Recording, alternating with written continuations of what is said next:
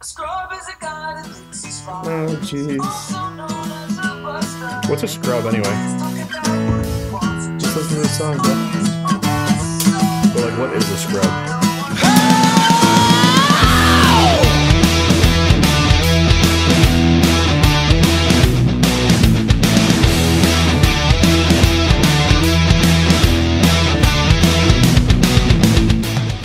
Hello and welcome to the Cold Bow Podcast. This is Jake, and I'm here with my cold bros. What's up, guys? Not much. What's up, man? How you doing? I mean, I'm doing great. Doing so good. Um haven't been here in a while, but uh what have we been doing? Well, I guess all of us have been doing one thing, right? Yeah, we have. video game Anthem came out, and uh, all four of us bought it. Oh, by the way, w- anyway, all four of us bought it, and we've been uh, playing Anthem, and I love it. I think I- it's been getting a lot of hatred for whatever reason. I don't.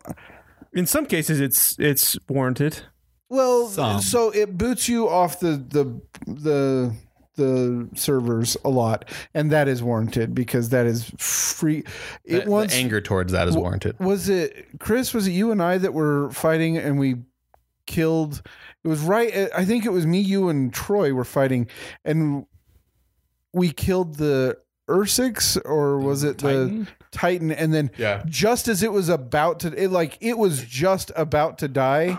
I was like gonna kill it with the final blow, and then it kicked us from the server. Mm-hmm. Yeah, Yep. yeah. So we didn't get any of the any of the loot or any of that stuff after and it wasn't like, oh, you respawn, so now all you have to do is find this place so you can get your loot. It was The server crash. server crash. We had to go back and we lost everything. my biggest That's the kind of stuff that's like, mm-mm, that that's That, unacceptable. that and it took you 30 minutes to get past all the loading screens and play that's again. true. yeah, my biggest beef with the game are the crashes and the loading screens. Other than that, it doesn't deserve the hate that it's getting in my opinion. Yeah, gameplay is awesome. It is so much fun. It's, So- it's just like different types of Iron Man. it's some of the it's some of the most satisfying gameplay like the the just the animations of like fly when you're the interceptor and you jump and then you start to fly and it does a backflip as Yeah. you're The flying off Interceptor is like the ninja class. oh my really fun gosh being it the is interceptor. incredible Scott And then- disagrees, but I love the interceptor. I hated it. you didn't like the interceptor was, I was it just too so, I, was- squishy I was just so used to, s- to the storm. Storm is squishy too. So Storm is like the wizard, and Yeah. Interceptor is the rogue.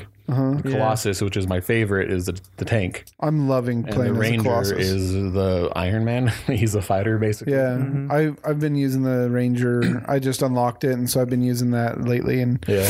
that's fun too It, the weird thing about this game too is that Troy and I, in like I want to say December, were like, dude, I miss playing games with each other like we used to. We used to play like Halo Reach online and Red Dead, uh, Re- the first Red Dead, and we were like, what's a game we can all get and play and be on equal footing?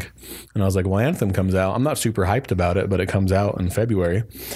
So I started looking into it and I started telling you guys about it like crazy. I was like, whoa, I'm super excited, and I got the I got early access to the demo. Like seriously, the only downside is it was made by EA, but they were doing a really good job, like being transparent about it stuff. And and now that it's finally out and I saw all the reviews, I was like, oh, I don't know if I'm going to get this anymore, guys. Like, this is. And then uh, Jake and Troy both sent me a picture of their game in their hand after they purchased it. And I was like, oh, shoot. No, I guess I'm getting it. Talked me into it, Dick. No, like, I, I talked you into it. Then I'm like, never mind. I don't think I'm going But to the, get the it. demo was pretty fun. Honestly, it was the demo that actually kind of convinced me. It was pretty fun. I was actually sad I didn't get to play it the second time they, they released it, the demo. But I mean, yeah, Well, and the thing too about all the complaints, like s some of the people are complaining there's not enough to do, and they've played hundred hours over the weekend. They're like, "There's nothing to do now," and they just spent they spent like hundred hours in the game. I the, the point I'm at right now, I'm like halfway through the story, and I know this because I'm right to the part where the demo was, and I've already put in like maybe twenty or thirty hours into this game, so I don't get where the complaints are about there's not enough to do. I've had plenty to do. I was talking to a guy at work today, and he said he said that he he played. I played it with him that first night that it released, and we played for a little bit, and then I left their group that group to play with you guys, Yeah, and uh, and then he he was telling me today he's like I haven't played it since really. then. And I was like, why? And he says, "Oh, it's just the map is too big. He- He says, it- it's, it- he says, it felt like, uh, not that the map was too big. It's just that he, he couldn't navigate it. He couldn't, it was, I, I have a similar thing with that. Like I, I never know where I'm at in a map. yeah. He I was kinda saying like it's, that it's on like a Lost grand though. theft, it's a grand theft auto type thing where you're like, I don't know where the hell I'm at. You have to be constantly going back to the map. And then when you get back to the map, you're not, you can't put, uh, Yeah, that's you annoying. can't, put like, ping. waypoints Yeah, or anything like that, which sucks. But I don't know. I I think just the the gameplay itself and the like h- how you fight, the way the way you like set them up and knock them down type you can things. freeze Oh. with your storm. Like all that then stuff the is so much interceptor can go fun. slice The through priming them. and detonating in that game is so cool. It's super Like, rewarding. And as a as, when you're a when you're a uh, Colossus, Yeah. and you have a storm that you play with quite often, Yeah. it's unreal the difference that that like, makes in a game because Having one storm there. when you're because you're running around and there's been when we first started playing there the- all- all i would do was run and i would rocket jump way up and then ground pound and like that's how i fought basically everything and chris was a storm and there would be so many times where i'm i'm fighting and i have no idea that chris is even doing anything when i you rocket get a storm, you jump just i feel like- rocket jump You're up like and God as i'm in the air and you're shooting elements down at people. I rocket jump up, and as I'm coming down, uh, like I'm midair heading towards the dude, and then he gets hit with a ice blast and freezes, so he gets primed, and then I hit him, and he dies and explodes, and it was a combo, and I'm like, oh my gosh, that's some of the most satisfying things you can do in the game. It and was the- so the- much fun. uh, As the Colossus, your flamethrower is a primer too. So I so so Chris and I were playing a stronghold with two other uh, randos, and um, but but Chris and I were going off and doing our thing, um, and we were fighting a bunch of giant spiders, and. Chris would use the flamethrower and prime the enemies, and I, as the interceptor, I just go in and melee the crap out of them, and they were just dying like It would, seriously, you, the whole screen would say combo and like, like it was. It was cool. max damage was being done and they die. Um, I I read a thing on Reddit that s- somebody gave this game a review, and it said um, Anthem is like the most delicious, perfect restaurant in the world with the most amazing ambiance, um, the most delicious menu. But occasionally, the waiter will come by and smack your utensils out of your hand. so it's like they, they built this like game with like this perfect gameplay and then they put obstacles in front of you that prevent you from playing like i was playing with scott and troy one night and all of a sudden we just couldn't revive Yeah, we just like and that we, we're- was- we almost had beat uh, the Titan, and it was just like crazy boss battle where and Oh, yeah. it's tough. He was sending element so elemental. we were hard. playing on the harder difficulty too because it's more fun when you play it on a Yeah, more and- difficult and then and then all of a sudden like we Troy and I die, and Chris is like, uh, "I can't revive you," so well. So and when we you're all down died. when you're down you can't go into your menu and quit you have to Yeah. hard You can't. You can't do anything. And speaking of of hard booting your game, uh, there are stories of this game bricking your console and just breaking it. Damaging the hardware If in your, your, game console, crashes to like the point where it goes like it turns the console off. yeah and back on, that's damaging your console. and It's breaking people's consoles. So I've got an update about that. Don't close out the application on the game when you turn off your PlayStation because that's what's doing it. So like you know how you can hold the PlayStation button and close the app, just leave it on and go into sleep mode. Or if you start, or if you boot up a new game, that'll close it automatically and open a new one, but it won't break your console. So the the cause of it is when you turn it off completely or shut off your PS4 completely. That is lame. Yeah. It sucks that it's doing it. Yeah, that's lame. They need to Like, fix it. They need to find That something. might be the nail in their coffin. it really might. Because be. now Sony's offering free refunds. yeah. Yeah, Li- like to- total refunds, no questions asked. Refunds, which is crazy. That's that's and bad. and like EA just released the game Apex. They have 50 million players in under a month. And that is also another EA property that they're probably going to hitch their wagon to. So it's kind of up in the air on what happens to Anthem because I'm really enjoying it. So I'd hate to see it's it. so hard. Like that. I'd hate That, to see it kicked to the curb. that Reddit review is totally like accurate. Like it's just That's funny. but any any Go to dig in, of the frustration. they slap the fork out of your hand. Yeah. well, like- well like, it, uh, it- in some cases it's more than slap. They take this fork and stab you. PS4 is dead. All right. Well, um, before we get started, uh, we have an announcement to make. It's kind of sad. It's not a happy thing, uh, but I think Chris is going to go ahead and and Yeah, all give the, us all the announcement. bad news, guys. It is uh, it's with great regret that we announce that uh, Reese is no longer with us. So we'd like to send him off with a great big cold bow goodbye. I was 12 again. 100% completely. I'm just like, I know a thing or two about like submission and, and sorry, that sounded weird. Remember me. Don't let your But I love that so much because like I've done that to people and like they don't know how to react. You just slap another man with your open hand. Remember all the good times that we had. I let them But there's nothing, in my opinion, things got bad. there's like there's nothing less realistic I first than in my mind. I mean, I don't know because I've never been to Asia. wanna feel your warmth upon me. I wanna be the one. I will remember. I just learned something today. We're all wearing hats. We That's true. We all are wearing hats. No, uh, all have beards. when I've been li- I've been listening to some podcasts, right? No, nothing in particular, but uh, I realize that anytime I hear anyone say the word emasculate, I mentally correct them to demasculate. so thanks a lot, Troy. For the memories, don't let I just want to say, like, I find myself, if you go back and listen to uh, almost any episode, you'll hear Chris say something, like, pretty low key, kind of just throw it in there. And then you'll hear me throw out one of these. I listened to the Aliens episode like three times because I was on my way out of town for work. Yeah. And I just laughed so hard every time you said, I don't remember the joke now, but I, it just made me laugh so hard. your life pass you by and weep not for the memories. Don't let your life pass you by and weep not for the memories. Don't let your life pass you by and weep not for the memories. And by no longer with us, we mean he decided to step away from the podcast for personal reasons. He's still alive and kicking. And Reese, if you're listening, we love you and we miss you. Godspeed, brother.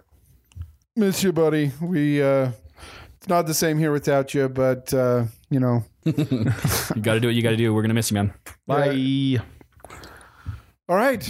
Now, on to happier things.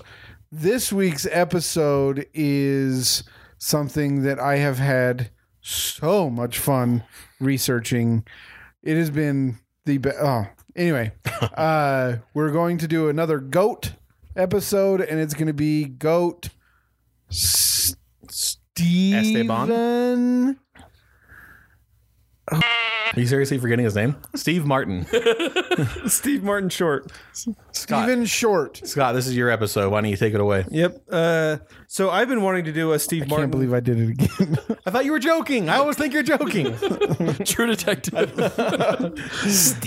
Oh, it's the goat. True Detective episode. so I've been wanting to do a Steve Martin episode. A couple years ago, I read his book, uh, Born Standing Up. Dude, I read it too. Did you read it I or listened listen to the to it? I listened to the I, I audiobook. actually read it. I- is it's excellent. it's a really good book. Mm-hmm. It's super good. He's got he's got an interesting backstory. Um, grew up uh, Poor black child. poor black child. Is that what you were going to say? Is that still your joke? No, I wasn't gonna say that. Um, No, he was. He actually worked at Disneyland, and he was a magician at Disneyland, and that's kind of where he got into Worked in a showbiz. magic shop. Yeah. He's always been a showman. Oh, that, that explains all of the props in his stand up routines. Yeah. That makes sense. You read it, Interesting. and he's that's all he taught. He's like, yeah, well, Didn't he- That's my entire His, sta- his stand-up bit. career is very interesting. Didn't he go to Oh, yeah. school to be a psychiatrist? And then don't most of remember his, I read that he went to school to be a psychiatrist, and most of his stand up was like psychiatrist school, like jargon. so it's like he would say a joke and then tell why he was a crazy person for telling that joke. So he would Oh. like dive into his own head. He did jokes that were Well, he watches. like you watch his stand up stuff and he's like, okay, I'm gonna do here's my magic, my next magic trick. I'm gonna do the uh, famous tongue through a tongue through a, a napkin trick, and he'd unfold a napkin, put it in front of his face, and stick his tongue through the napkin, and be like, ta-da! There it goes. That's The super cornball absurdist. as hell, but that's the point. But like back in the day, like it's like at the time, like when he got really big in the what late seventies, mid seventies, there was nobody bigger than than him in terms of stand up. like yeah. he was maybe Richard Pryor, I don't know, but like Oh, We he talked a was little bit huge. about him in the um, co- comedi- Comedians comedians, comedians episode, but just to reiterate a little bit, he uh, like it was it was like in the wake of a lot of like political craziness with um, Vietnam. with Vietnam. And so he was intentionally trying to be absurdist and, and get away from like the seriousness of the era. And uh, and that's that was the reasoning for it. Um, and so so his his whole career, it's crazy, weird. His his whole comedy, well, his comedy career was, was really weird, but it's very intentional. The, when you read his book, it's really crazy. Like like when he quit, it was like a hard line. Like he said, he said On my, top. my my uh my job here is done. There's no more I can do. I've basically. said what I've wanted to say. Goodbye. and it was like one show where s- something went wrong with it with the with his act, and everyone was like super disappointed. He's like, they all expect it. They all know my shtick. I'm done. Yeah, it's super interesting, and like, it's it was it's a huge risk that he take that he took because Mm-hmm. Yeah, he's he- like he was- he was because filling he's out like I am stadiums. not changing what I do, and people, m- so many people didn't get his thing, his shtick, they didn't get it. And he was like, "No, I don't care. I'm not changing it. I'm gonna keep doing what I'm doing. And if and if they get it and they like it, then good. If they don't, then whatever. That's fine too. I'll go back to Disneyland and run the the- magic store. The weird thing about Steve Martin too is like to our parents' age, he was like the god of comedy. Oh, yeah. when they were in high school, like The Jerk came out probably when they were all Mm-hmm. sophomores, Seventy juniors. seven. Uh, sev- 79 or 78 or Oh something. yeah. Okay. But he was like our Jim Carrey. You Yeah, know what I mean? that's a good like point. This Yeah. goofball, crazy guy. think it's a good correlation. Wearing an eye patch and a trident. to make, crazy guys. yeah, like the, he, he was basically Jim Carrey Dude, like, up with there. him in it's the what is the what what's the movie uh when he was in Little Shop of Horrors as the Oh, love that dentist movie. and he's like dancing around and throwing his body all around going I'm the dentist like he is he was a, he's a nut job Yeah. he w- and Jim Carrey I think is like a perfect I know, and, and that's one description. one thing. Like, because w- when you see him, like he's he's had white hair since he was like 25. It's like pure white hair. I even looked it up and the jerk he was 32 Yeah. and he looked like he was 60. yeah It- it's funny. So, so he has this distinguished look about him. Yeah. But his comedy is so out there, like like very much like physical comedy goofiness, and so it, it's it's kind of uh, weird coming out of out of his body, and so and and that's what going back and watching a lot of his movies, it reminded me. Like I watched this one last night. The um all of me just like a random like gem of his that that he's he has uh the soul of this woman went into his body and is is possessing him and, and can take control of his body every once in a while. Well, she has control of the right side, and so his, his right hand looks like a woman walking, and his right left hand is like a man, and and it is Was he like acting it, though? Yeah, he Like- oh, acted it great. It was amazing. It was really good. Um, and so like they had to learn how to walk because she walked with the right hand, leg and he walked with the left, and he, he like the, you're watching it thinking like yeah, there's two people in there. It, it was actually pretty cool. What if one side of him was deaf? Wouldn't that Wow. be weird? what a weird person that would That'd be be weird, huh?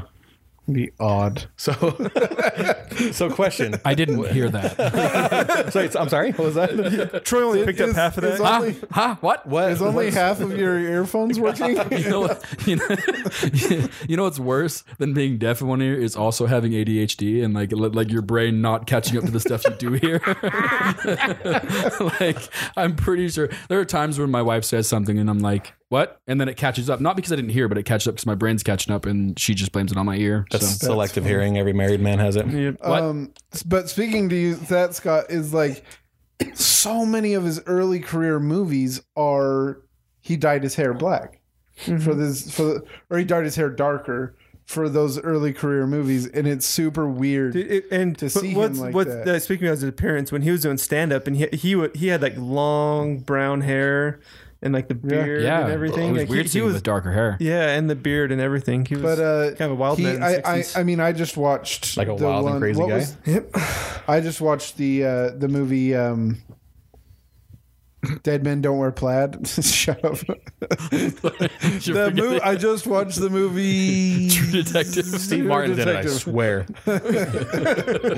It's called Dead Men Don't Wear Plaid, and it's uh, him and Carl Reiner were at lunch one day, and they were talking about making a movie. And Steve Martin said, "Hey, wouldn't it be funny if we like used a clip from another movie, just intercut it?" Wait, into I, the- got, I got to interject real quick. So he and Carl, Carl Reiner had lunch and decided to make 12 movies. 'Cause They made so many movies together.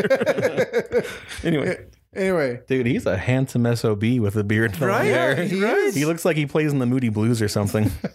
we need, we need to put that as the episode. Uh, That's our uh, that's our background for the picture. I'm episode. saving that right now.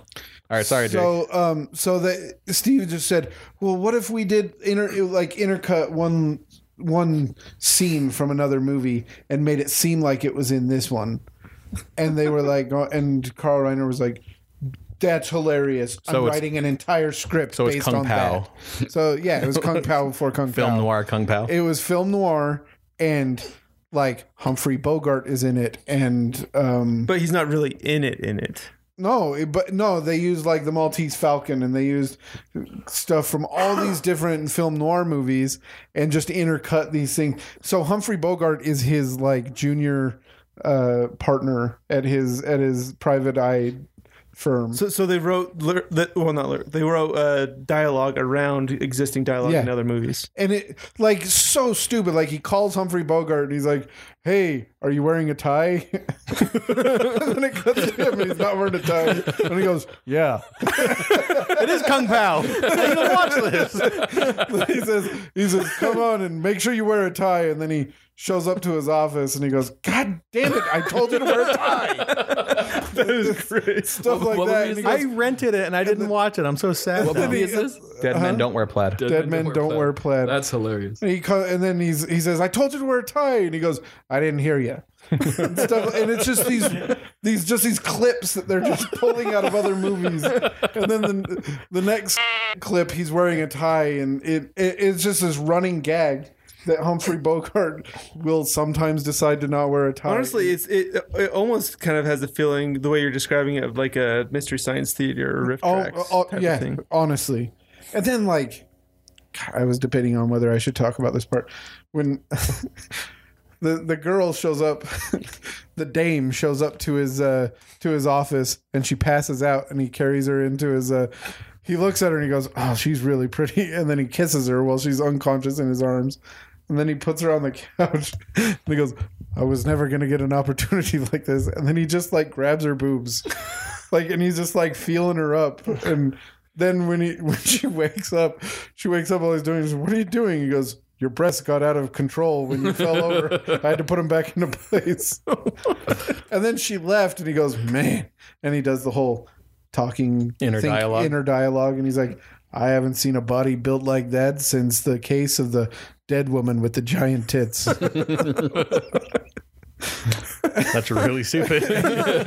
I, I it really is. feel- It is the dumbest movie, but I laughed through the. Th- that is entire one thing. going back to these older comedies. A lot of the jokes fall flat because because they're the beginning of the jokes like that, and so we've heard it a million times. We've talked about this type of thing before, but um, yeah, they fall flat because they're the I don't know because they've been around for so long because he started them. Yeah. Right. Was that your runner up, BT Dubs? No, that Oh, was okay. just sorry. I'm sorry. I I just feel like uh, some of his movies didn't aren't going to get mentioned tonight, and they deserve it. Yeah, Oh, yeah. because there's a lot of good deep cuts. I realized. so many good deep cuts. yeah, I realized how many movies I haven't watched of his. That's crazy. Like, I have a, a question before we jump in, Scott, for you. Like, what prompted you to want to do this episode? Like, what? Because you you talked about Steve Martin before, so why why do you have such a man crush for for El Stevo? I, I honestly, it's it's kind of hard to say why. I've just Not that it's a bad thing. I guess. yeah, I know. I c it, he kind of reminds me of my dad a little bit because it's my dad's type of humor. yeah. Um, I know my dad loves him, and then Every uh, dad does. and then reading the book, I kind of got an affinity for him. Um, I followed him on Twitter for a long time, and he is hilarious. Like w- when he was active, I don't think he's active on Twitter anymore, but he was hilarious. Um, yeah, he, I just like him. Cool. Well, I He's kind of an enigma. I thoroughly bit. Uh. enjoyed doing this assignment, and oh, it was great. I don't mean to throw Troy under the bus here, but there was a point where he's like, "I just don't like Steve Martin," and he was uh, Wait, when did I say that? y- you realize like, I just I'm not looking forward to this. I don't like Steve Martin. Oh, yeah. and then. Oh, I didn't like. but then his- you told me you're like, wow, I was wrong. Yeah, His movies are yeah. I amazing. didn't like his. I I didn't like his stand up, and I don't. know, I always kind of felt like he was overrated. I watched that Steve Martin and and uh, Martin Short. Short thing on Netflix, and it was okay sometimes, but it was really just meh for me. and so I was. Eh, It's, it's funny that you bring up uh, Martin Short because I dislike Martin Short. I don't you mind really? him, but I, I just I'm not the biggest fan. I love Martin They, Short. they, they both overact, but I feel Yeah. feel like Martin Short is in a different way. Yeah. And uh, more flamboyant way. yeah, so I, I wi- wi- okay. So when it came to Steve Martin, like I, he's obviously one of the most well-known comedians who has ever lived, right? And he was huge in the '70s and stuff, and and maybe in the '80s, and uh, his movies and his stand-up and all that. And our parents will talk about him constantly. And then when we had our comedians episode, which is episode seven, by the way, of our season one of the Coldwell podcast, uh, we I, I watched Stephen Martin. Uh, I made that that um the bracket and Yeah. he was on there. Yep. And I I'm sorry, I just didn't find him funny, so I felt like immediately he was overrated, right? honestly I, I feel like I don't feel that way now. I need to make that clear. Like Yeah. Uh, his, he's funny. He's a funny guy. no, His I, I movies agree are with you about his about his uh, comedic co- comedian like his comic career. Yeah. it it, it was. I, I, It is definitely not for everyone. yeah, it- yeah and, and even even some of the roles that he plays he's definitely he plays them over the top and i think obviously that's on purpose but like a movie we'll talk Especially about his later early roles. yeah a movie we'll talk about later like uh uh, Dirty Rotten Scoundrels. Um, he just he he gets on and he's just like it's just completely over the top and it was a little bit off putting at first, but the rest of the movie was And it's interesting uh, his um, the way he plays roles and and the, the way you just described. He's it seems like, and it's interesting that he was never a cast member, but he he seemed like an SNL character in every movie. in Which every I was going movie to bring that up because it's funny that he was he has hosted SNL tons of times, Yeah. 25 times. but he's he was never actually a, an SNL cast he's member. in. Yeah, he, he has a But he has a he's- best of yeah. like DVD, but Which he's because been on he SNL was a host, more but- than actual cast members. But he's he's he's put in with all those other uh, SNL um, cast members quite often, like uh, Chevy Chase. yeah, He was on SNL, right? Belushi that, that that whole yeah. Chevy Chase was on for like one season. but he was on there. You know what I noticed too about Steve Martin too is he has a very unique uh, sense of humor. I don't know if you guys brought this up already, but he's he makes fun of himself, but he also makes fun of his friends like the way that we do as like a sign of endearment. Like I remember him and Martin Short and Eric Idle were on from Eric Idle's from Monty Python, but they were presenting an award and Steve Martin, Martin Short up there, and they're like Martin Short gestures to Steve. And he's like, "This man right here needs no introduction." And Steve Martin points to Martin Short. He's like, and this man needs no introduction. And they point to Eric Idle. Like, uh, this is Eric Idle. He was been in Monty Python. with Holy Grail. He's in Life of Brian. so That's a great joke. there it is. It's a hilarious joke, and it- it's just something that like we would do. And, like that's why his comedy speaks to me. Is because they just undercut their friends and each other so much. Yeah, yeah. You watch the the the, spe- the recent Netflix special with uh, Martin Short and, and Steve Mm-hmm. Martin. They're they're jabbing each other the entire time. And then the, and what, what I liked about it is there was no resolution at the end. They didn't like come together at the end. Like oh, but we're really friends. Like It's the just entire endearing. time, it, it ends with them jabbing at each other. I Yeah. think it's great. So anyway, we, we can jump into our now that we've talked him up like crazy. We can jump into our show. We talk about our runners up. yeah. Okay, my runner up is Roxanne. Uh, to, Did anybody else watch Roxanne? Cyrano? Uh, I- isn't well, that I've, what it's I've based seen on? it, but I've seen it s- several times. But I I didn't didn't, get I to didn't watch watch it recently. I, I've never seen it, but I know it's the nose. Yeah, he's got the bit. He, so he- he's a volunteer firefighter. He's got this really long nose. He's a romantic. He's a romantic. He's trying to get to. It's with, based off uh, uh-huh, the book, though, isn't it? Based off Cyrano. The, I don't know. oh, okay, Cyrano's a book character, like the Um, Three Musketeers writer. the Alexander Dumas. Um, Alexander dumbass. Dumbass. I knew I'd get a laugh out of Troy. it's a good thing he's not allowed to hear that. what's his? Uh, what's the? He's he's going after the girl. Um, God, wh- what is, she's beautiful blonde. She's got a man's name. I can't remember. I can't remember what her name is. Adrian. Brian. Adrian. Brian. Carl, Ralph. Yeah, it's Ralph. Let's go with Jake. It- funny Ralph is the name of what's in. So I married an ex murderer. Yeah. she is a woman. Um, anyway, that. Yeah, that's what I thought of as well. anyway, he's uh, the there's a young uh, firefighter that's a volunteer with him as well, and he's trying to get with this girl. And, and anyway, he tries and helps him, but then they end up together with Steve Martin. Anyway, it's a- Daryl Hannah.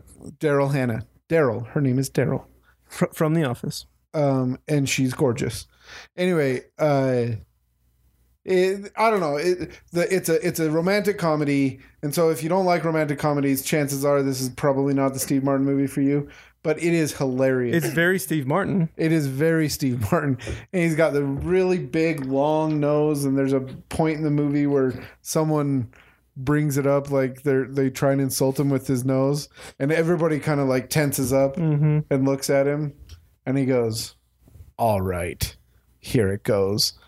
And he says, "Put 30 seconds on the clock," and then he just goes off and rattles off like 50. So they never address his nose at all in the movie until that point. yeah, everyone kind of well, they avoid it. They make it Mm. a so it's not that the movie doesn't address it. It's just that the people are making a conscious effort to avoid He- mentioning. He's his well nose. liked in the town. It's a small town. He's well liked. He's very well liked. Anyway, he rattles off like fifty big nose jokes in. As a well liked seconds. person with a big nose growing up, I kind of feel that. that speaks to me. It's it was good. It, it's real. The whole movie, he's. I, I don't know. I don't, I don't want to get into like just qu- throwing quotes and quotes and quotes out, but uh, it's very Steve Martin. But it is also a, a break from a little bit of a break. I think this is kind of like where he's transitioning from being like Funny man. two wild and crazy guys and into that was a being- terrible accent, by the way. okay. But, but his, literally all of my accents are terrible.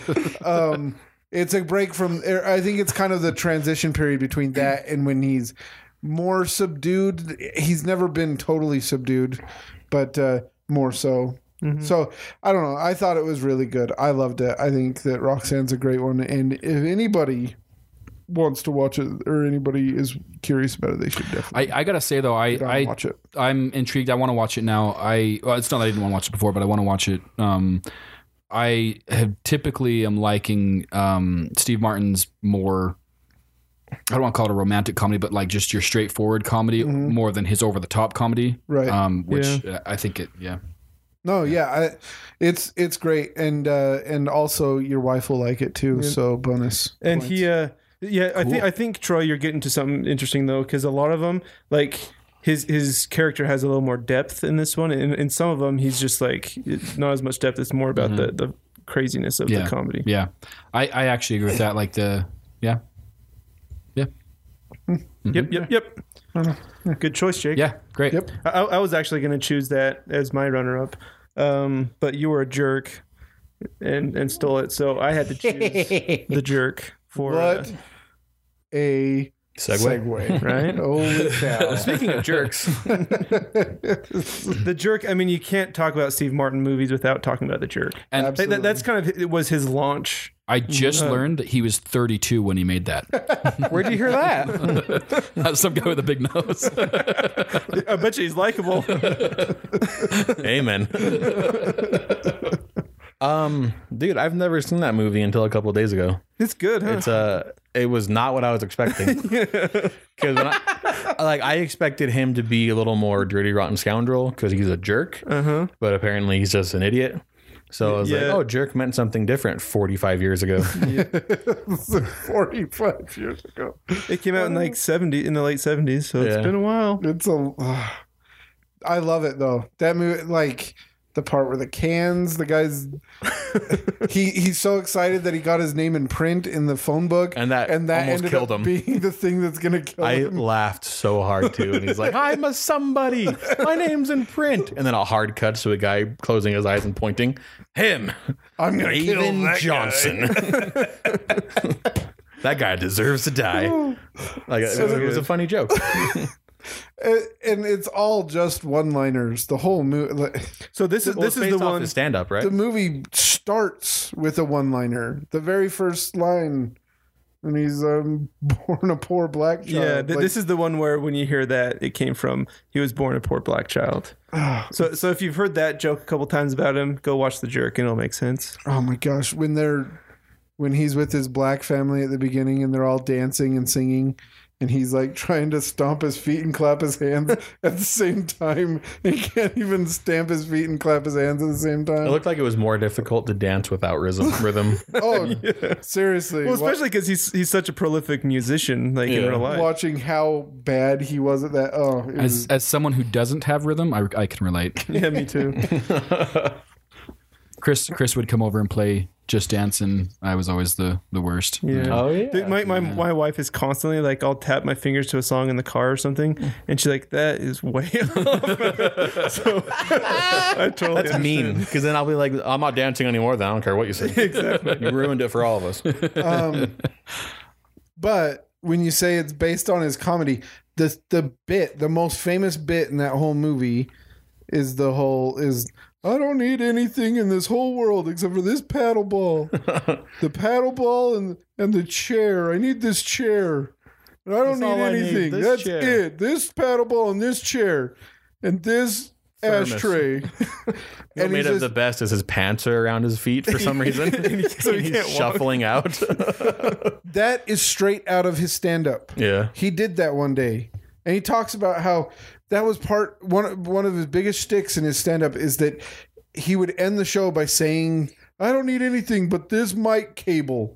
And he'd take the mic cable, and then he'd walk out and, gr- and this guy's hat, and this lady's glasses, and this chair, and then he'd walk out side of the club, and everybody would follow him onto the sidewalk out in front of the club, and then he'd drop all the stuff and call a taxi and drive away. and that's how his stand up ended.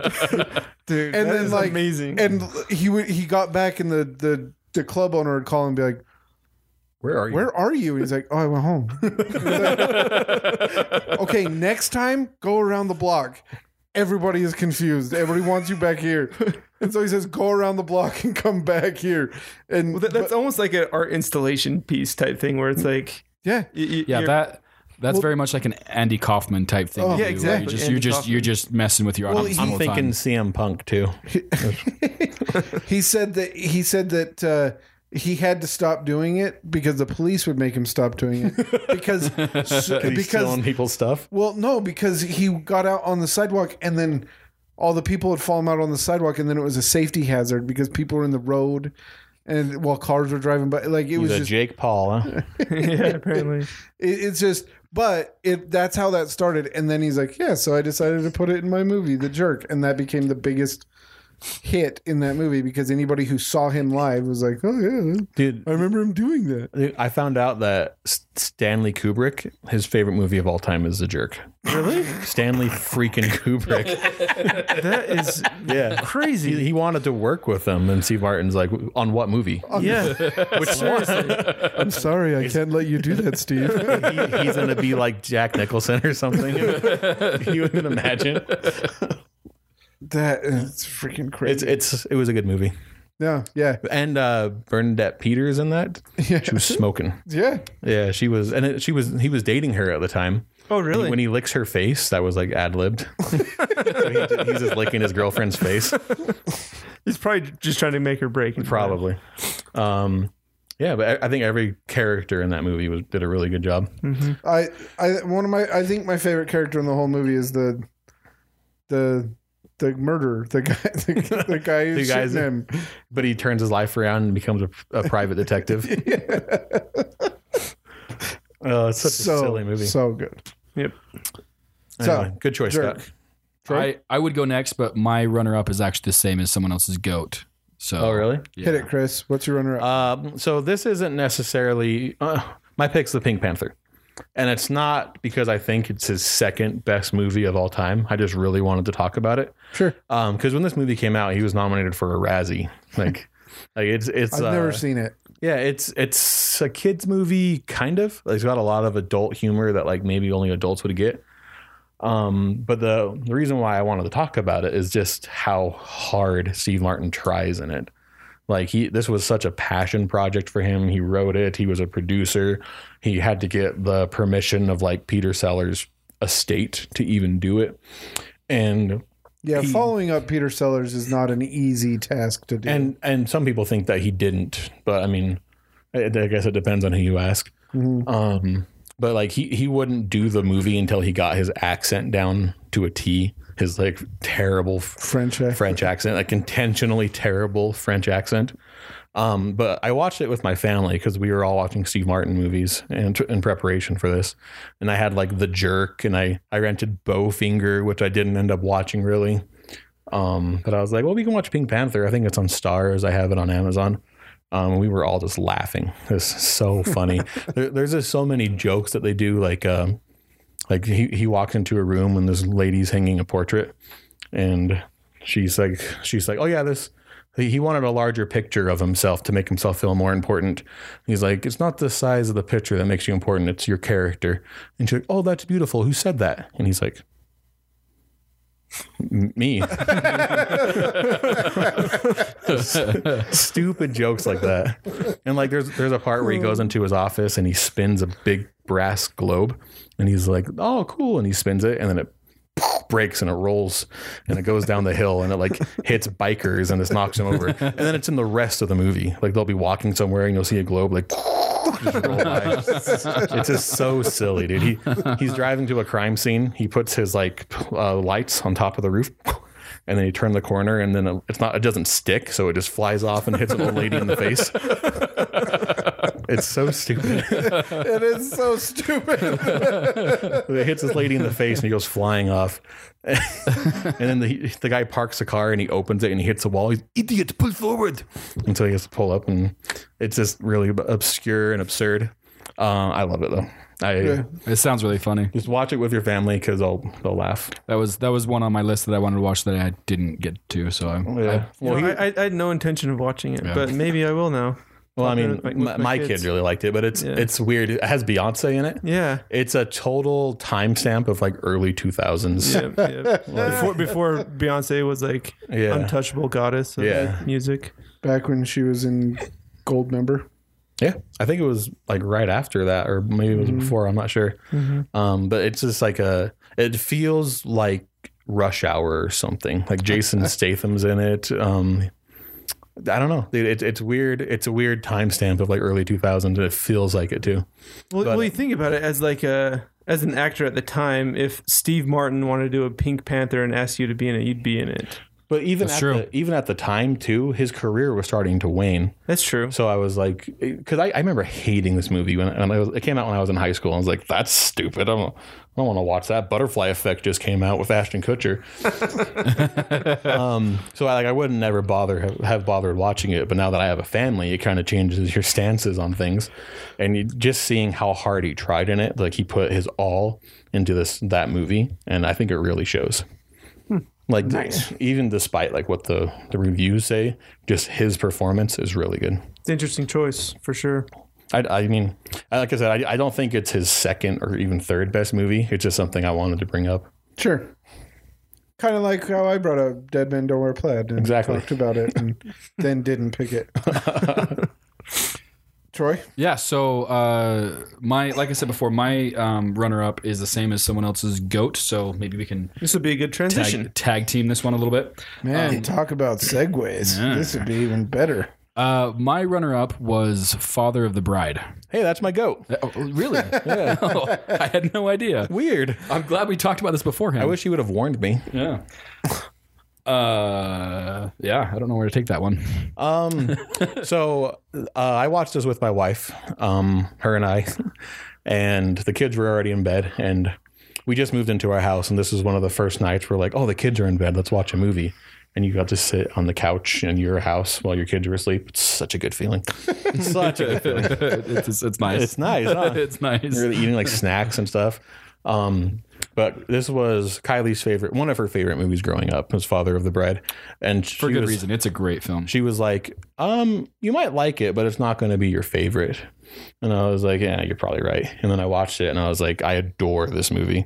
like talking about like timestamps of a time period. Mm-hmm. This movie came out in like 91. It's so 90s. Oh, totally. Steve Martin wears like his gigantic track pants and sports coat to work with his white tennis shoes.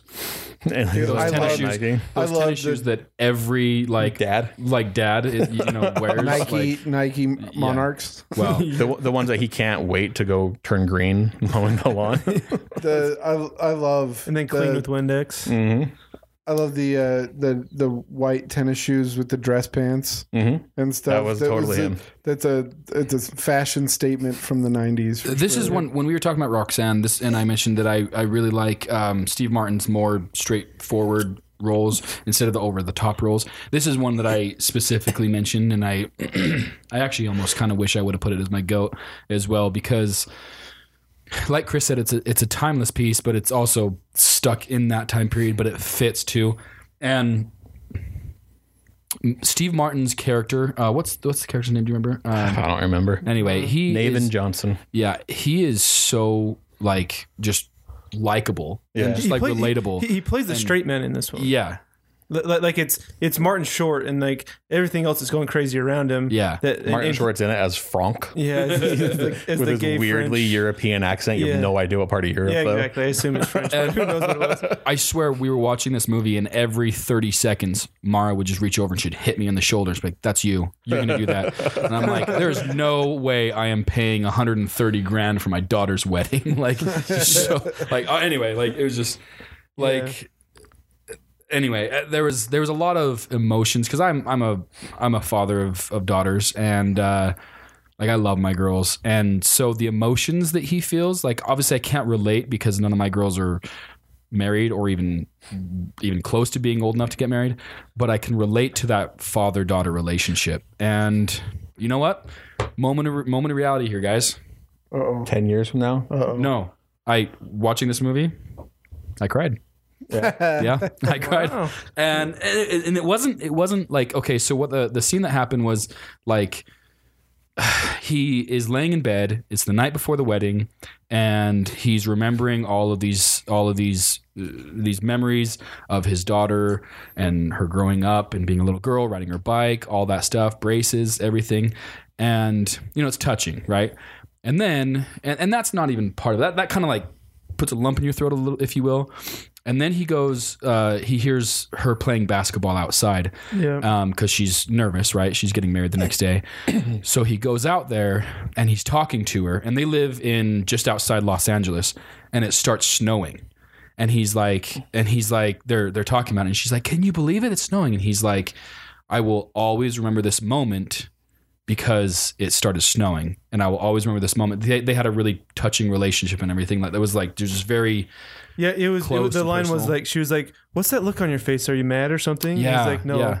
I'll always remember this." now i have i have something to remind me of why i will always remember this moment and it was just like that that did it for me i was like oh my gosh this movie didn't make me cry, but it caused me to have a really vivid dream that made me cry. Because I don't have girls, but I have I have a son, and then I had a dream that I was holding my son's uh, daughter, like yeah 20 years from now or something. But then I, I was holding his daughter and I, I looked up at him and he was, it was my son Grayson. He's three, he's four, he's four now. But I looked up at him and it was still four year old him. And I was like, oh my gosh. And I, I woke up and I like grabbed my wife and she's, what? What? And I'm like, just hold me.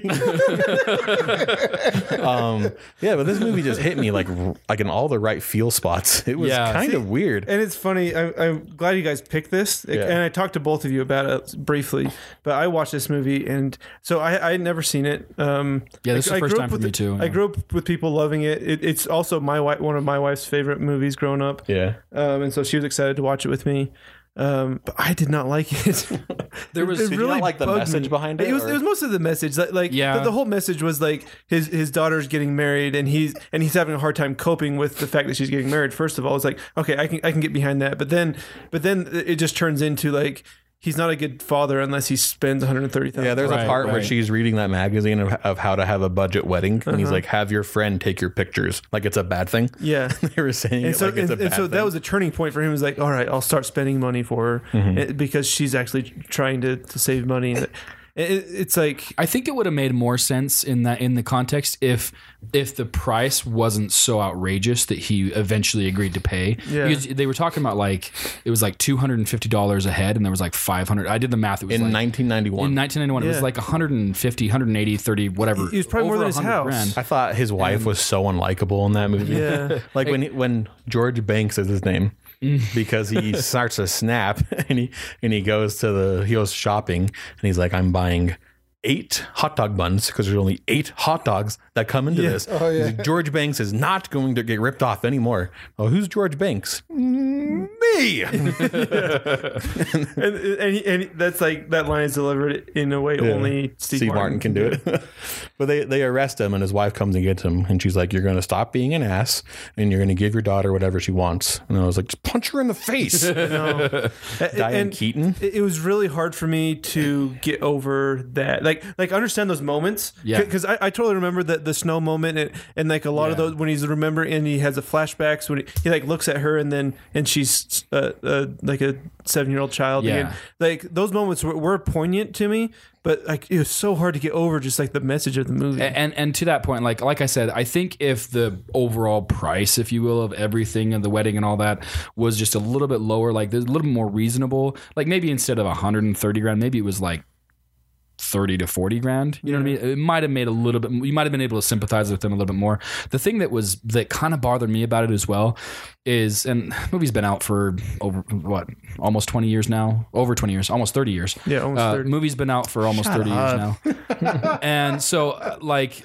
spoiler alert, the ending is you know he doesn't really get to see her or experience the uh the what's the word the part of the wedding the um the with the daughter. Reception. reception. Thank you. He didn't really get to experience the reception because it was at his house. There was a parking issue. There's all this stuff that he had to do, and he didn't get to experience it. And, and it just kind of felt like it was just written there just because they wanted to make Steve Martin's or Banks, Charlie Banks, George. George Banks. They wanted to make George Banks suffer even more for some reason, just so they c- he could have one last phone call with her at the end. It just it was it felt a little cheap. I think that was the point, though, was it wasn't about him. And he had, that was the whole point of the acceptance of That's- the whole but thing. that's- it that- wasn't about him, it was about her. That But she was looking for him as well. right, and that makes sense. But the whole movie is about him. well, I mean, to us, to the audience, it That's what I'm is. saying. Is like so. I don't know. I, I I felt like the movie still would have been great had he been able to have those experiences with his daughter. But it is what it is. The movie's great. Ultimately, um, I don't disagree with what you're saying, Scott. I like. I loved it. It was great. Yeah, and it's the like you said the the the the uh, the more reserved Steve Martin, Mm-hmm. but he Playing the, playing still the straight man. but he still had his like when he first meets the guy when the guy first shows up at his house and they're they're sitting there talking and he's kind of going He's eyeballing the I guy. hate this guy so bad and like the guy has his hand on his daughter's leg Yeah, Oh, that and was it funny. keeps moving up Every time he's talking, it keeps moving up a little bit more, and, and Steve Martin can't concentrate on anything but the every time his hand moves up a little more, and, just the look on his face, like that's the stuff that it was. Mu- it was a much more subtle Steve Martin, but it still is hilarious. See, It's So, so, the more funny. actually, the more we talk about this, the more I'm starting to come around for the reason that um, I think the filmmakers and Steve Martin that, that it was meant to to to evoke this type of reaction from me because it's obvious he's in the right. Yeah. Right. It's obvious, like one hundred thirty thousand dollars for a wedding. Is obviously, too much. It's obvious that he's in the right, but he just has to go with it because because of like social norms, or whatever. But um, so, so in that in that moment, like, what future son-in-law would do that? And and, and, oh, like, dude. The actor that played his, his future son in law is such a douchebag. Yeah, In, like total. every movie that he's in. and, and like like every situation where they, they, they meet what what's his name Frank or whatever that uh, s- uh, Martin Short's character that's like this outlandish, uh, very effeminate um, European, Flamboyant That, that, like you can't And understand a word he B.D. Wong. says and like and B.D. he, Wong's his he, uh, assistant. he says he's like he, he'll Wait, wait, say like the doctor from Jurassic Park. yes. yeah, like, like he'll say like three sentences in a row, and you have no idea what he says, and and the, the mother and daughter are, like nodding like they they Oh, yeah, understand, yeah, and he, and Steve Martin's like, what is going on? So it's obvious that he is in the right the whole the entire movie, but he just has to go along with it. Yeah. Right. It's Um, just torturing your. It's classic comedy. It's classic Tor- comedy. torture thing. your Just antagonist. Torture your protagonist. Yeah. Protagonist. And and in this and in this yeah. uh, case, it's torturing your audience because it's like, yeah, well, you, So- every, so- everyone feels for the guy, even if you're not a father. yeah. So, so Like, maybe that's the everyone feels for point. Maybe, the guy. maybe I just missed the point of the movie. I think you did, Scott. That's impossible. yeah, I would never do that. All right. Uh, who wants to go next? Jake? Yeah. Yeah. My goat Steve Martin movie is The you remember Three it? Amigos. oh my goodness. Now, Now, I've seen a plethora of Steve Martin movies, but this one, we've Wait, what now, does plethora mean? eh, it means, uh, you know, El Jefe. just because I don't El know Guapo. what it means doesn't mean you don't have a plethora of piñatas. They're quoting a joke Possible from you the are movie, angry guys. again and you're taking it out on me. You're angry with something else, but you're taking it out on me. Perhaps your birthday. Anyway, sorry. El Guapo is his name. I'll start quoting with you guys, but my Mexican accent will turn Irish real quick.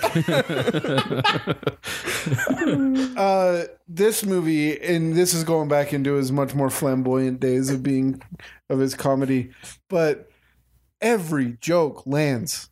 Literally every joke lands in this movie. I don't know, I- and they're all just classic joke. The when he's trying to be a bird on the wall, At the very beginning. Guys. Ah, look up here, look up here, look up here, look up here. Hey guys, And then it like zooms out and he's three feet away from them. and they're just like, because but before it zooms out, it's just like uh, close shots of, of Chevy the, Chase of and Chevy Martin Chase, and, Mar- Just and Martin waiting. Short, and then a close up of Steve Martin. So you, so you have no idea what the distance. then he's literally three feet above them, and they're. and he goes, hey guys! They look, oh, he's up there. And it- and it's funny because it ended up it didn't matter. He didn't need to act like a bird. There's no one listening. Well, and then like the when they're meeting with the the Hollywood exec, or whatever, and he's like, "That free house, it's gone. Oh, those clothes and his wardrobe," and they just rip the clothes off of him, kick him out of the They're studio. wearing Joe the- Montana. They're wearing the old school underwears that they have and from the 30s or whatever, and they go down and make the Mexican guy sing "My Little Butter." But the, the, the setup to that's funny too because the German guy scares the crap out of them. He's like, My friends will be here soon. And they walk in two seconds later. Like, oh, these are the friends. and then they're singing "My Little Buttercup," shaking their butt. They're like, "Oh, I think they want They us to." hold the mic at him. It's my That's the cutest. And then the actual, It's my. and the actual Germans come in. They're like, "Who are these douches?" And then they just they start singing with them and then the, they shoot them but it's just This movie is ridiculous. And it's- Ridiculous. It's, probably the first Steve Martin movie I've ever seen too. So it's like it it definitely has a special place in my heart.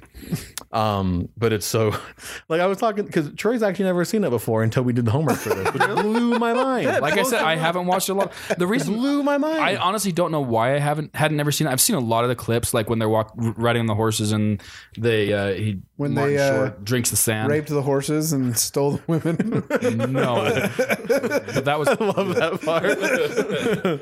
we uh, rape the horses. rape the horses I never actually had seen the movie all the way through, and it was like there. Yeah, I was I was talking to Troy about this too. We, we were like, so they're trying to find El Guapo's hideout, but they have to find the invisible swordsman first for some reason. And the They- singing they- bush. Bush, like they why? can't find the invisible swordsman until they find the singing bush Like why? Like why can't you find their hideout? Mommy! First, then uh, Steve Martin reads a. It's like straight out of the jerk too, and he's like, "Hey, yeah, man." and they fire a shot. Chevy Chase shoots sideways, kills the invisible swordsman. They pick up his hand and it falls. He's dead. Great, you shot the invisible swordsman. and for some reason, so that was the one thing about the movie that, it, that kind of threw me a little bit because all of the jokes like can be based somewhat in some sort of reality. This was the first one that's like a fantastical element with a singing bush and an invisible swordsman. Yeah. And so it kind of it kind of And a Pulled you talking out. turtle. yeah. Oh, well, that Night, dude. Good night, guys. Good night, guys. but but but. was that with the fake background? Oh, that set was so bad. It was meant to be. That set was so Like- bad. like, like the joke was that it was a bad set. but like I, Oh gosh. yeah it- you could tell it was part of the joke was the bad set but like what chris said was he was like um why did you need to go visit a I mean, why the- not? the- like the- in that the- movie. the invisible swordsman to get like the coordinates to a gang like hideout it's just so Well, and then like th- those guys, their their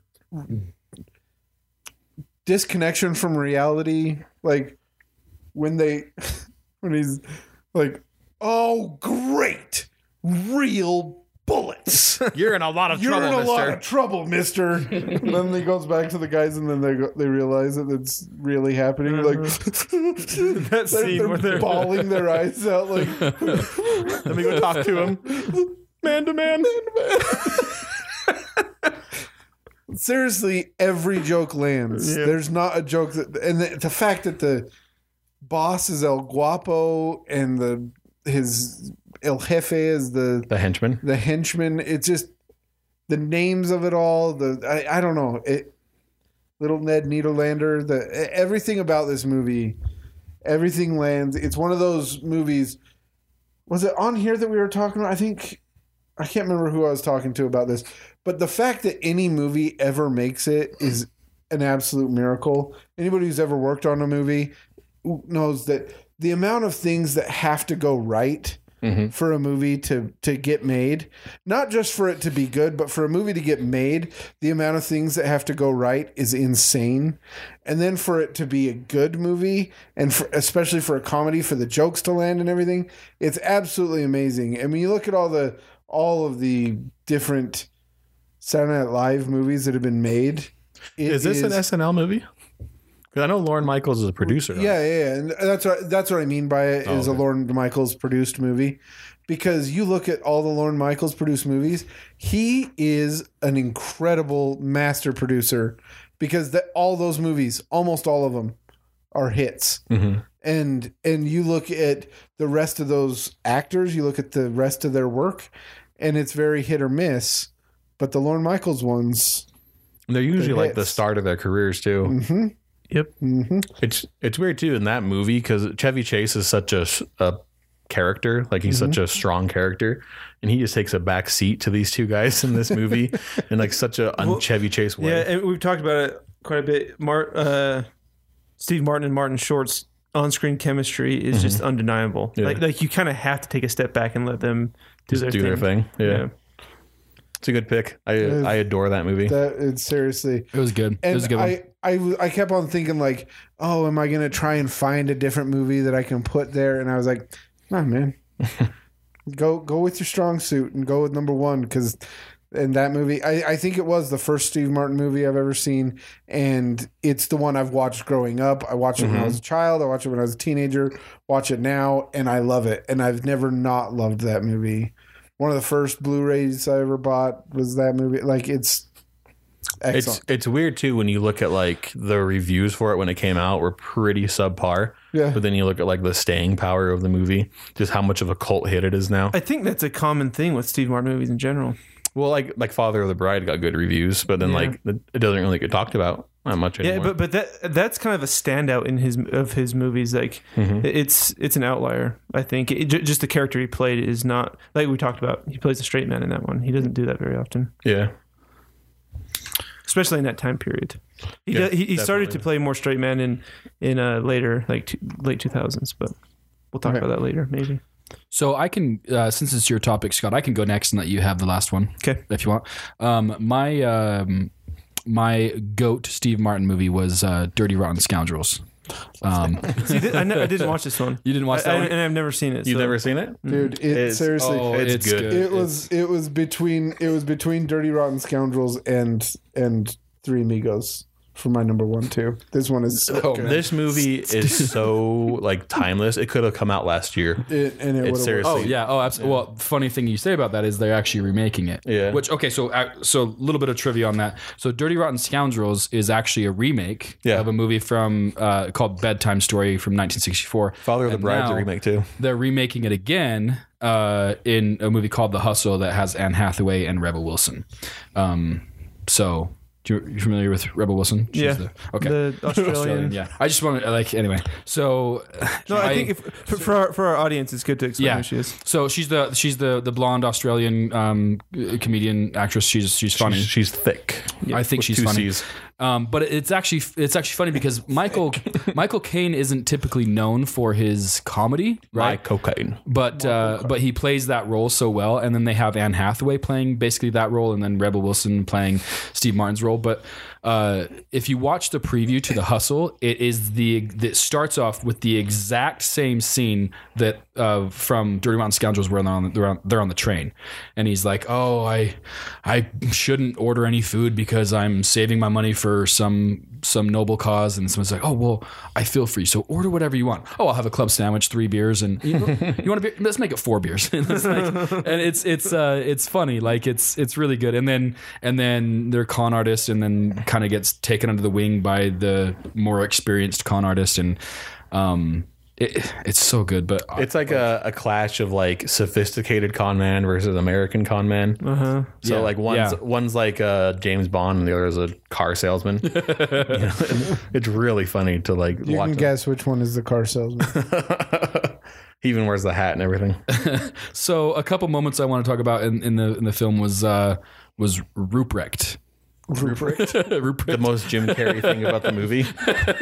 I was not expecting it. It was it was hilarious because he was Well, like, they spent like 15 minute Yeah. montage training him to be Yeah. classy. yeah, and then they make him Ruprecht, basically a mentally. Like the the con, the con is that he's, um, Michael Caine is a prince, and he's marrying these these wealthy women, and they already give him like a whole bunch of money for his cause, and then he's like, "Well, I can't go anywhere without my brother." And they meet Steve Martin, and he's Ruprecht, and he has like an eye patch, and he uh, he has like goofy hair, and he pulls his pants up really high, swings He's- around the room he's- like a monkey. Mentally handicapped is basically the. He has like a trident, and he's like poking people with it.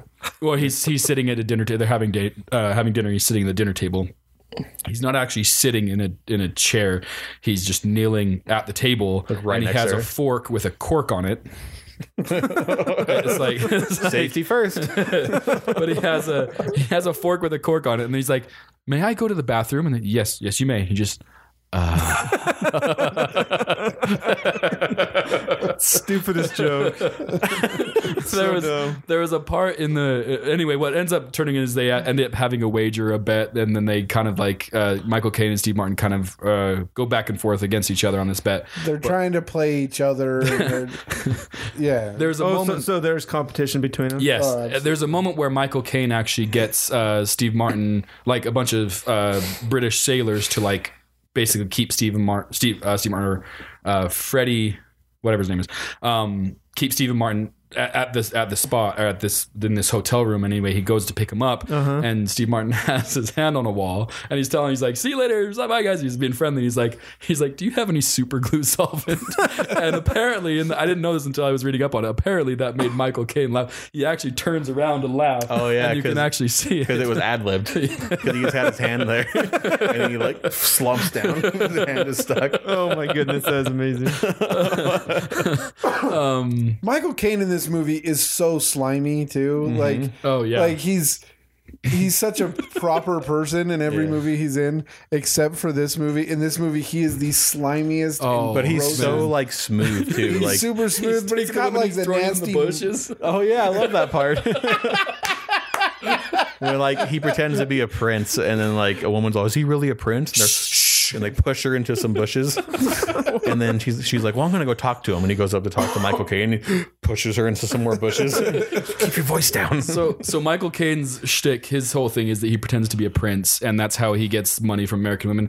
Steve Martin's thing is he pretends to be a handicapped, like a uh, in a wheelchair, um, Navy. Um, one goes for Veteran. sympathy, and the other Right. goes for fantasy. yeah, Gotcha. and uh, and so he was he was tell, he was trying to scam this this woman out of fifty thousand dollars to pay for his um, a doctor to see him about his leg, but then Michael Caine ends up pretending to be the doctor, and So so, funny. So there's two cons in, the, in, in different cons So they're, conning each they're like, other. who, who could ever make 50 grand first? And Steve Martin's like, I just need 50,000 for the surgery. And he's like, the only doctor is Dr. Lichtenstein in Germany.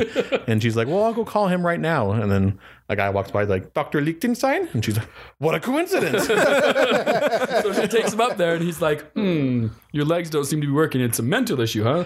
Well, let's take a look." He grabs a reed from a plant, and he starts whacking him in the legs. Do you feel that? And he's no, like at the very end, he gets a running start. He just smacks him right in the bare legs, and he's like, "How about now?" And he's like crying. He's like, "Uh, uh 'cause he's like, well, get cha, this cha, solved. I was like, oh, he's so happy. He's crying. And he's like, He's like- these fake tears. oh, guys." It was so good. so good. Oh man, and, and the way it ended was was great too. I won't ruin it, but it's it's great. Um, I just hope that this remake kind of sticks to the lesson learned in that movie. uh, I, I have I don't have any hope for the remake, but I'll watch it because I liked this movie. Um, but oh man, It's good. It's good. Seriously, it's one of it's it's a great pick. I'm I'm glad you made us do this assignment, so I, 'cause I watched that movie. It was so good. That was definitely going to be the next one I watch. Yeah. I just didn't have enough time. I was going to watch it today during work, but then I felt bad. oh guys, you should have. Oh man, it was. All right. yep. Yep. All right, Scott, what's the goat? So, well, my my my goat is uh, planes, trains, and automobiles with the late great John Candy, who I guess died 25 years ago. Like today, 25 years ago today. yeah, I read that like somewheres. he, he it was like it was trending on Twitter. I saw. Rip, rip in peace.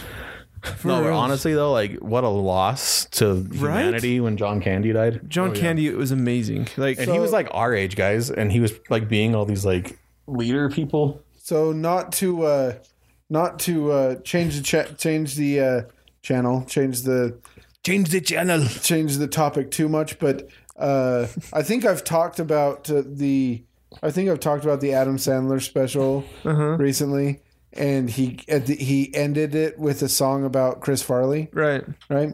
And he talks about in uh, in this song, he's talking about how they were all telling him to. At one point, they all told Chri- all his friends told Chris Farley, "You have to slow down, or you're going to end up like Belushi or Candy." Mm-hmm. And then Chris Farley said, "Like you just named my heroes. Yeah. I don't know why that's a bad thing." And it's like one of the most saddest It things really is to hear because you think about those three comedians right there. Farley, Belushi, and Candy. Right. What this world would be like if they were still Oh around. man. Like, Well, it, like super. And I know that we're talking. We're supposed to be talking about Steve Martin, but John Belushi was ah, dude. well, and, and, His just- movie, and like, what, what were you gonna say? well, one more thing about about Chris Farley is that like you realize that all all of the Adam Sandler movies that they're making right now with the dude from uh, King of Queens. Yeah. Yeah, Kevin James. um, Yeah, Kevin James. Well, Grown-ups. those roles would be Chris Farley's Yeah. Well, if he was still alive. I mean, and, and not to no get no, to get into that into that no tangent, dog on Kevin James, but to get into that tangent, they the concept for grown-ups, not necessarily the script, but the concept, or even I love you, Chuck and Larry. Well, yeah, right. Yeah. Anyway, so sorry. the go ahead. concept for it was written by them in by Chris Farley and those guys yeah, while they were at Saturday Night Live, and that was their plan was to make those like Grown Ups has been in the works since the '90s. yeah. It was there, Unforgiven. Yeah, right. and then they they decided not to make them, and then and then when they did decide that it was time to make them, they used they replaced Chris James. Farley with Kevin James. And to even bring us back, Steve Martin and John Candy were super close friends. Yeah, And when when John Candy passed away, he like didn't take a role for a while. He was so like heartbroken about it. Well, they they their chemistry in this movie that, Is uh, the- unreal. Like the, the, ho- the when they're in the motel and they're like laughing and stuff. I wanted to be there, just like laughing with them. Like it, it was like so endearing. when he's like uh, When they finally, "Where's like, your kinda hand made up." between these two pillows.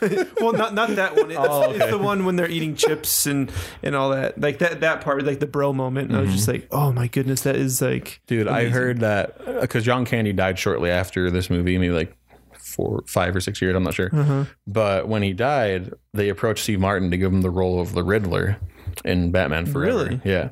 And they gave it the Ro- they offered it to Robin Williams. He said no. And then Steve Martin, and he, he's like, I'm not taking roles right now. Like, There's no Wow. way I could pretend to be this flamboyant character.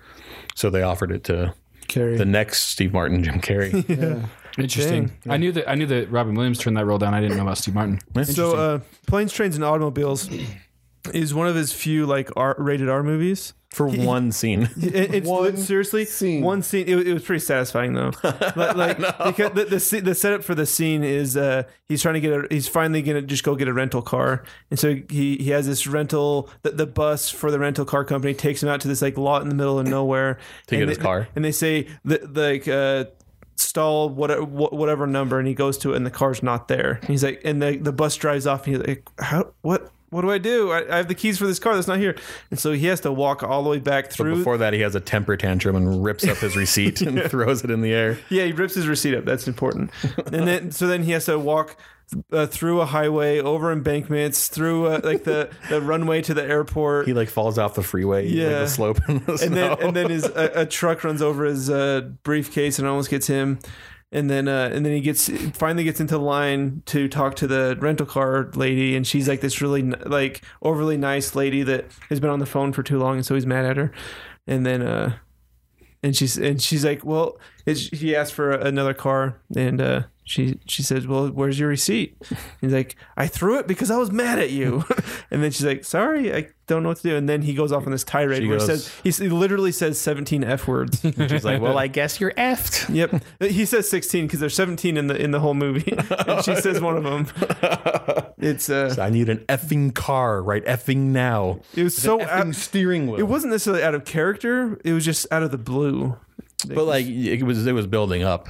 It was. It was It was, and like for a movie that would have been PG thirteen had it not been for those, it was extremely satisfying. Yeah, it all was. those f words because it was like, oh, I feel because you feel it for him. because he, he yeah it's been building the whole movie his, his anger and then all, and then finally he just releases Dude, it and the, um, never mind, never mind. and then and then uh, right after that he and John Candy do the um, Tommy Boy thing where they rent a car and beat it up and That's what I was gonna say. You just reminded me is this movie invented road trip movies, like like on the road buddy movie, Dumb and Dumber, Tommy Mm-hmm. Boy, uh, Due Date. That was that. This movie did it first. yeah, yep. and they did it so well John John Candy locking his coat on his seatbelts and having to steer with his knees, going the wrong way down the freeway. no, he like he hooks both his hands so he can't he can't steer it Does he have like a hamburger in his mouth too at the same time? It, Because he gets he gets funny. turned around It and might they have been a start going cigarette in towards his the mouth. two uh, the two uh, diesel the two semi Semi-trucks. trucks, and Steve Martin wakes up and they go between it and they're scraping and he turns and looks at him and he's Satan. that was great that was great um, Uh, John Hughes. John Hughes did this movie, right? I don't know was I it think- John Hughes? I think John Hughes did Well, it. it, It ended was in up in Chicago, Chicago. so of course Yeah. it was John Hughes. Uh, the whole thing was trying to get t- from New York to Chicago, and but but John Candy honestly I think made the movie. It's a, it's a good Steve Martin movie, but it- John Candy's like he, he's just so uh, charismatic. He, he's the salesman, like a sleazy salesman type, where he sells his, his big thing. He sells is. Uh, is Shower curtain. shower curtain Rings. rings, but but he sells them as different things. Like he like when they're trying to make money, just to, to like afford to get home, he's like selling it to these teenagers as like earrings and stuff like Oh, yeah. that. He's a really sleazy, good salesman. It's pretty good. Dude, But the ending of that movie, Oh, it tears your heart uh, out. it's It really have, Have you does. seen this movie, Troy? So dude, it is gut wrenching. So I guess I'll just tell you because it's gonna make this more, or maybe Scott can tell you because it's it's his choice, but it just makes the movie like so much more impactful. so so the whole the whole movie is um, he's trying to get home for Thanksgiving. Um, Steve Martin. Steve Martin is. and uh, and so and Best bo- Thanksgiving movie, by the way. and uh, uh, John Candy is trying to get home. Is trying to get to Chicago as well, and so they keep running into each other as they're trying to get home, and and different things On like planes, trains, and automobiles. yeah, and everything Really? everything gets getting keeps getting canceled, and they and they end up getting home together. Eh, but the whole time, Steve Martin is just trying to get away from John Candy because he's he's like a really leechy type of uh, personality, and uh, but then by the end, they're finally in Chicago, getting on like uh, the the train to go out to the suburbs to his house, and. Uh, and he's he gets on the train and he starts thinking about all the all these moments that They- John they, like, Candy they have had like their goodbye, and they're like, "All right, good to see you." uh, yeah, and, Bye, and, old and they friend. finally like each other at the end. And he's having these moments where, where he's, he's remembering these things, and it's like he's put, adding up all these moments together and realizes that John Candy um, doesn't have a home and his wife is dead. And so, Oh. and, s- he takes the train back, and he's just sitting. there. and, and, and it makes it more impactful because John Candy, every time they go to sleep, he takes a picture of his wife and puts it on the b- nightside table um, because he loves his wife so much. And they had this this heartfelt talk about it Oh, earlier. that's- that's and, sad. and so then he goes and and, and says, uh, basically, He goes. He goes back to the train station. Yeah. he's like, and where, John, "Where are you going?" And John Candy is just stand, sitting there after Steve Martin had left on a train and come back, and John Candy's still sitting in the train station, sitting on the on a s- on a bench, just staring. Yeah, and, and so he so he's like, "All right, you're coming home with me." And so he That, so was, that was Steve the Martin, saddest part. He's like, "Where are you going?" He's like, "I don't have a I home." don't, and he tells him my wife, his wife died like eight years ago, and so he's just been traveling, s- being a salesman, just traveling places. Wow. And so basically, he had no reason to go to Chicago. His his only reason sh- to go to Chicago is because he liked Steve Martin's character um, enough to follow him, and Steve Martin hated him, and so I actually have goosebumps right now. Yeah, talking dude, about it's this. So and so it turned and so in the course of the trip, really sad. Steve Martin turns into liking uh, John Candy's Dale. character, and and and it's like it's really heartwarming and good, and, so he brings him home to his home to help him get on his feet, presumably. But it, it ends basically with him hugging his family. having Thanksgiving dinner with Yeah. Steve Martin's family. That- that movie it has seriously its, is one of uh, the best endings, like Really? most satisfying endings. because it's really funny, but it also has like kind of a serious moments. Like Yeah. Steve Martin loses it on him, and he's like, "You're a slime ball. Not everything has to be an antidote. Not everything has to have a funny little saying that goes along with it. People can't stand you." Mm-hmm. Yep. And I was like, oh yeah, he gets wow. real personal. Yeah. He's, he's like, "May- maybe make your anecdote funny for for once or whatever. It- it- it's like really, really cutthroat. Wow. But, but then by the end, they, they like it, But then, but then John Candy goes like, "Well, jokes on you, because my family loves me, but Yeah. they've been, or he hasn't, uh, he doesn't have children or anything. Yeah, no, he's like my, my wife loves me, and I, I actually quite like me as well. Yeah. And so he, he has, so he's trying to find this inner confidence through his wife that's been dead for eight years, and yeah, and you don't realize it until the second watch through. I, I try to watch this movie every Thanksgiving. I really like that movie. I might have to give it a go then I too. think you should. It's a good one. It's a good one. It's a good pick. Sweet. So, uh, question for you guys: Are we going to do what we did last week and have potential ties, or should we do our uh, weakest, pick the weakest, and then the weakest person? I I'd say we just vote. Okay. Uh, just have a vote and vote for one that's not yours. Because I, I don't. There's no way I could. what? Oh, oh, I thought you were talking to Chris. Oh, vote for one that's not your everyone. own. Vote for not Chris's. As long as everyone votes for Uh, well, honestly, gosh. like like. Okay, so so recap of all four films. You got uh, planes, trains, and automobiles, which just your description of that is fantastic. Scott, uh, Scott, yeah. Jake's is the Three Amigos. Um, Chris's is um, the Father, Father of the Bride, and mine is uh, Dirty Rotten Scoundrels. guys, I don't know what I'm going to vote for. yeah, right. Um, so we're we're gonna have to. Oh man, I you know what, I'm not leading this one. Somebody else lead. Yeah. okay, uh, vote for Dirty Rotten Scoundrels. That's me. Jake voted. Jake voted for that. I really want to though. Planes, planes, trains, and automobiles. Chris. Oh, great. we're gonna have a tie. a Okay, four-way okay, Father of the Bride. Oh, my gosh! See, this is what I said. Troy voted for Father of the Bride, and Three amigos. Scott votes for three amigos. This wasn't on purpose. So again, we have we have four-way a four- tie. Guy, I told you it was gonna happen. I didn't lose this time. That's fine. I know how because we don't have Reese's pick.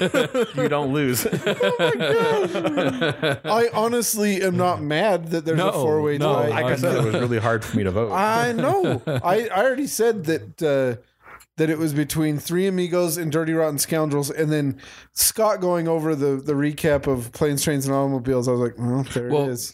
Let's put it this way: if somebody ever comes up to you and says, "What uh, what are, were Steve Martin's best movies?" You can say, "Oh, that's I got, easy: I got four of them. Planes, Trains, and Automobiles, Three Amigos, Father of the Bride, and Dirty Rotten Scoundrels." also, there's the jerk and dead men. dead men yes. don't wear plaid. Right, but- there's bringing down the house. It was Dude. cheaper by the dozen. dude, dude, and and then we haven't talked about his more serious. Like he lately, he's done more serious. Like is- what- what uh, is the- that, what is dude? the bur- the the, gr- the great The year, Good Year or something, Like I Jack watched Black. that, Trisha and I watched that in theaters, and it has uh, Owen Wilson. Uh, Steve Black. Martin and Jack Black. So we're like, oh, this would be a good movie, great movie. It ended up being a good movie, not great, Yeah. But but it, it was But engaging. it It, wasn't funny. wasn't funny at all. It wasn't a he's- comedy. He's done stuff like this throughout his career. Like my my grandma grandma Daly, her favorite movie is called A Simple Twist of Fate, and it's where a kid just ends up on his doorstep because like someone Oh, I- died. yeah. So someone died, some relative of his died, and this that's their son, and he ends up on his doorstep, so he has to raise his kid. He he did the, he did a musical called Pennies from Heaven, Also, the Muppets. and- he played the banjo in the Muppets. yeah, but Pennies from Heaven is not funny. It's a it's, it's a musical. It's a musical that has a very it's not a very serious theme, but it's a more serious theme. so so Well, he's not typecast, is what is because like he did the jerk, but he's- he's totally not that guy. No, Oh, totally. Yeah. Uh, he can play it well, and he, he has he has played it since, but not every time. Um, and it's something we didn't get into him get uh, to about him is his musicality. He, he is Oh, yeah. he's a prolific banjoist. He's Yeah, he's really very good. really good at the banjo. Did you guys hear how he learned how to play like the harder stuff? Uh-uh. He would listen to it at like sixteenth the speed, Really? and so he'd he'd hear a pluck, and then he'd pluck, and then he'd just memorize the plucks from each banjo player, and then he'd play. Wow. He'd go half speed, and then he'd go, and then he'd play full speed, Dang, and that's how we learned how to play. that is He's awesome. really good too. Yeah. He- he's amazing. Interesting. It's really it I'm really is. glad that he was born. Me too. I gotta say, I, I really then enjoyed Not it. just Disneyland that he was was around. born, but like the way he was raised, and that he ended up the way he was. And he was 'cause born a it- poor black child.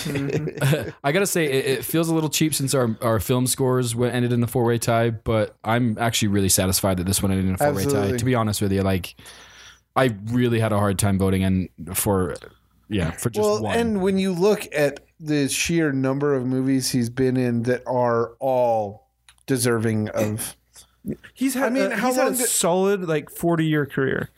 More right? I, I can't remember when he started. well, his first movie was 79. Yeah, a- and and then he was he was doing com- uh, comedy Comedy. comedy Stand up before, before that, and so he, he's had comedy before that. He was part of the comedy. the I, I speak on a podcast, comedy of comedians. um, but yeah, he's I mean he's had a solid career forever, and he's been a white white haired for the entire time. It's our white knight, El Stevo, the uh, the hero that we deserve. and need right now. need. White knight. White Knight. Cool. Well, right, guys, thank- thanks, you thanks, silver fox. Thanks for uh, indulging me on this episode. It's been It was awesome. fun. It was a good pick. You. Holy cow! This, know, huh? this was the best. Well, I if guess you're gonna Tro- twist Troy my arm. indulged me. Well, and that's that's the thing is like it, it, it, this ends up being the case for almost every topic we talk about. Is it's like some some of us either don't like it, and it's not that I really didn't like it. I just wasn't necessarily looking forward to it, but I I, I had a lot of fun with it. So very good. cool. Good deal. Good choice. Right on. Thanks for uh, thanks for joining us, and uh, we'll uh, for our next episode. I guess you'll have to It's your, uh, keep uh, keep an eye open on our social media. We'll announce what our next episode's. I gonna almost be. spilled the beans. I'm glad you said something. Uh, Chris almost spilled the beans. Los frijoles. Um, but yeah, so keep an eye open. Uh, give us a rate us, review us, make sure it's five stars. um, we love you guys, and uh, if there's anything else, um, give us uh, dr- leave us a comment if you have any ideas for us i know we keep harping on this we're not out of ideas we're filled with ideas but we want you guys to interact with us so That's if you have exactly an what it idea if that you think we should do let's hear it and maybe we'll pick it yeah, it's. I think it's important to say we're not running out of ideas. No, we're We- definitely not. In running fact, out on have- that point, I've I've for an idea that we've got going down the road, I'm actually really excited for. So Yeah. looking forward to some good some, stuff. some things kind of uh, of it. well, it better work fast because it might come up on you fast.